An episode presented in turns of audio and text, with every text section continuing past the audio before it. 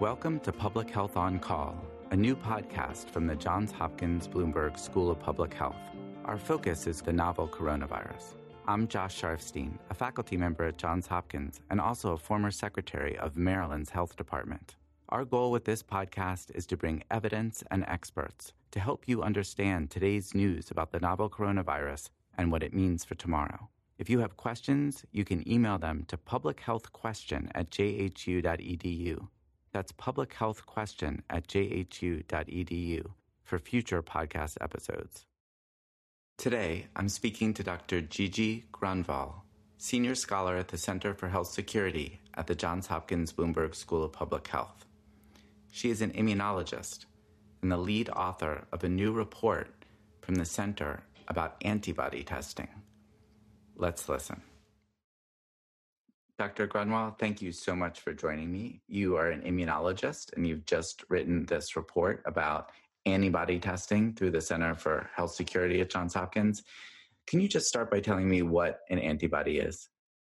Sure. So, an antibody is um, part of your response to an infection. And um, when you, if you were to get infected by a virus, part of your immune response is to develop antibodies. And, and so hopefully you are able, that's part of the way that you're able to fight the um, a virus off. So antibody testing, what is it measuring actually? It's measuring your response to the um, this, the illness. So it's measuring. It's not measuring the virus itself um, you need the genetic testing and PCR testing for that. And that's the testing that everybody's been talking about, how they don't, um, they're having troubles getting it. Uh, this is testing people's response to the virus. So you you start um, making antibodies while you're infected, but you're you keep them after you've cleared the virus, and so you're able to find them uh, months, possibly we hope years after being infected. So, a viral test for the coronavirus is going to be positive right when you're getting sick. Right. And the an antibody test, on the other hand, might start turning positive at least a few days later, mm-hmm. but hopefully continue for quite some time to be positive. Right. So there's the immune system is really complicated, but um, but this is part of the the first step of of being able to fight back against the virus. So your body reacts to it, produces antibodies um, hopefully some of those turn into long-term memory and and so you're able to find those for other other viruses um, many months years later. So one somewhat technical question. If you're measuring antibodies how does a lab know that it's the antibodies to the coronavirus and not just some other antibody? Yeah so um, you have to have a piece of the virus itself to be able to to be able to sift out the antibodies that, that you find in somebody's blood. Yeah, there are a few different techniques to do that, but um, you need to have something to bait the antibodies with, and, and that's a piece of the virus. I see. So you're, it's sort of sifting through all the different antibodies and finding that somebody really has one specifically for this virus. Right, right. Because you've got antibodies to lots of things. I, I certainly uh, certainly hope so. So here's a question. there are a lot of antibody tests now on the market mm-hmm. that are claiming to be able to do this. I think, you know, there may be 90 or so. And the FDA has said that they will allow them to be marketed, at least for the time being, without bringing evidence to the agency ahead of time. So are they all the same? Do you have confidence in them all? What, what, what, what are they actually measuring? Right. So so there's a bunch of, of these tests that have come out. I think that the number is actually much larger than 90. I heard 120 uh, tests that are that are in the market right now, and I do not have confidence in them, and, and nor do a lot of other people. So they more than one person I've heard describe this as a wild west situation where you have lots of different tests. Who knows if the stated accuracy of those tests is really really true? So we we are trying to a big need and what something our study calls for is for validation of these tests and so that you can compare them and not all of the tests are going to be reviewed by the fda but so for the um, tests that are valid so let's say we get a process right now where there are studies done to see which tests are actually measuring antibodies and measuring them accurately. Are they me- all measuring the same kind of antibody or are they measuring different aspects of the antibody response? So we have a, a, a, little thing on this in our report if people are interested in further detail, but you first start with this type of antibody called IgM, and then you, um, as you get more over the infection, you see this other type, type called IgG. But you usually measure IgM, IgG, and, and it helps to tell you how far along you are in the in the infection or whether you're over it. So these tests could tell you a little bit more about what kind of antibody you have and potentially how much of the antibody too that you might have. Yes, there are some tests that just say plus or minus. You have been exposed to it, you have not been exposed to it. There are other tests that are able to tell you just how much antibody you have, and um, and that will be important when we can figure out if there's a certain level of antibody that you need to be protective but right now we we just don't have a lot of this information not because people aren't looking but because it just hasn't been enough time to do these studies all right so i want to get into that in a little bit more detail so first we want a test that really measures antibodies right. the way that it says it measures antibodies mm-hmm. when we have that we will at least know that somebody's been infected right. in the past. Right. I mean that we will know for sure. And what good is that information alone? Well, that piece of information is very useful for public health to know just what percentage of your area, what your city, your the place that you're you're living has had exposure to the virus, and it gives you a sense with other studies of how fast things are spreading. But where I think a lot of the demand is going to be um, is for individuals who are going to want to know if they've been exposed and do you want me to talk about why that might be dangerous? Um, sure. Because even though, you know, if you were sick a few months ago, you might think, oh, I think that must have been the COVID. I'm, I'm maybe I'm protected. And you get this antibody result and lo and behold, it was it was the virus, but we just don't know if that means that you're protected yet. And and so that's the danger because we don't know if having an antibody to the, the virus means that you're protected, one, and two, if there's a particular level that you need to have to be protected. And until we have that data, it's really caveat emptor.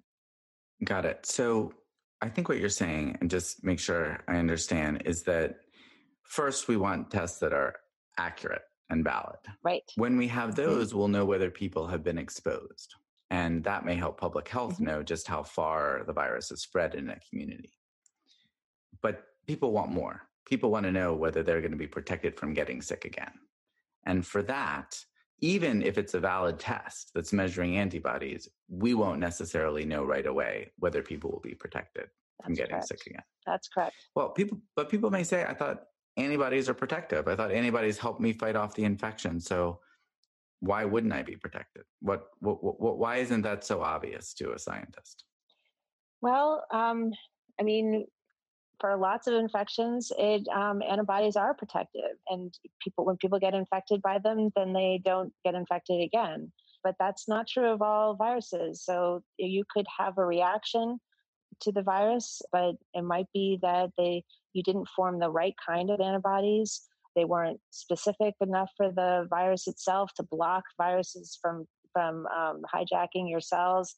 There's lots of details that unfortunately take time to get that those answers and and since we don't have them yet they're a priority to figure out but that's why that's why we we just don't know. I mean i really really hope that this podcast is like completely overtaken by events in a week or two or three or four but every day there's a lot of science around this that that comes out. But at this moment that we're recording right now we can't say that it, this tests have meaning beyond knowing that you were exposed at some point right so just because a test can show that you got the antibody to the virus doesn't mean that that antibody can actually uh, do the job you wish it could do in the real world yet. That's right. Mm-hmm. And so, um, talk to me about like the use of antibody tests if we were to know that, if we were to know that a certain kind of antibody test was very valid and in fact it did predict future immunity, how do you think that kind of test might be used? Well, that was actually what drew me to this to begin with because I was assuming like, well, if you've been exposed, then we will figure out soon if it um, if it's protective, and then we've got a slew of other problems that we need to think about. And um, so, if if we do figure out that um, antibody tests they work, they show that you if you're exposed, that you're immune, then we need to think about how. Well, first of all, lots of people need to get tested. People who are in essential worker categories will probably want to know if they don't need to worry about it so much. Um, they can relax their physical distancing measures, things like that.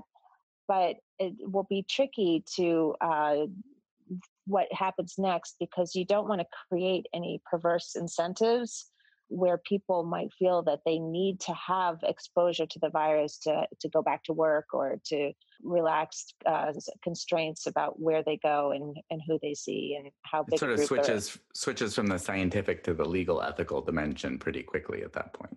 Uh, pretty quickly yes. Mm-hmm. you have to think about um, if you're going to give special privileges to certain people based on their immune status whether that's the right thing to do or could it be counterproductive Right. And there's not only the potential of having a system in place that does that, that discriminates by default, but there's also the potential of, of fraud. So then people would maybe get their paperwork vac- uh, have a, an immune status that that doesn't actually exist in real life. So and that's to that's to no one's benefit because if they're vulnerable to the virus, then they could potentially be another source to spread the virus. So no, it, it's good for no one if people lie or or forced to lie about their their status. Got it. So it sounds like step one: get valid tests. Right. Know that the tests are actually right. measuring antibodies. Step two, um, and and under step one, you could figure out some good data on how many people have been exposed. Then step 2 mm-hmm. let's figure out whether these tests really do predict immunity and to what extent. And maybe it's a certain level of antibody or that, that does that, but there needs to be research on that.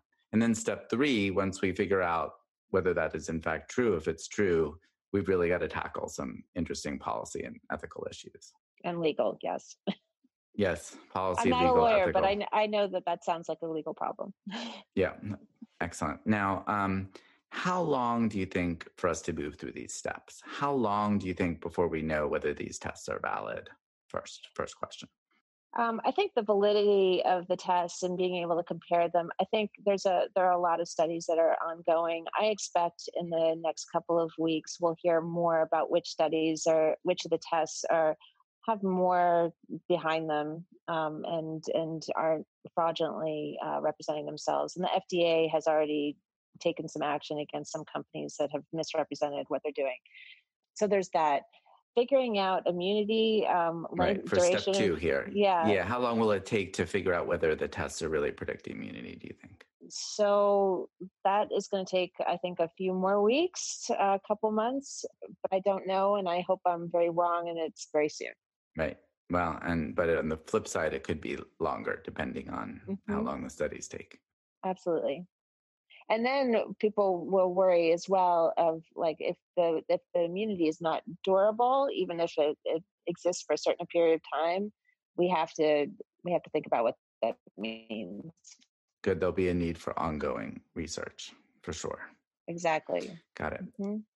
Great. Well, um, it sounds like we may wind up talking again, but uh, this report that you've done really lays out the state of the science. It squares up these different issues. And I think it's going to be really important because there's been so much noise about antibody testing and and you're really shining a light on what people need to know so thank you so much for thank for you. doing that and for joining me thank you very much i just want to say also it's a team of people at the center that have worked on this so they, they, it's it's a a, a solid report with a great team behind it. Absolutely. Th- thanks so much. Thank you. Thank you for listening to Public Health on Call, a new podcast from the Johns Hopkins Bloomberg School of Public Health. Please send questions to be covered in future podcasts to publichealthquestion at jhu.edu. This podcast is produced by Josh Sharfstein, Lindsay Smith Rogers, and Lymari Morales. Audio production by Niall Owen McCusker and Spencer Greer, with support from Chip Hickey. Distribution by Nick Moran. Thank you for listening.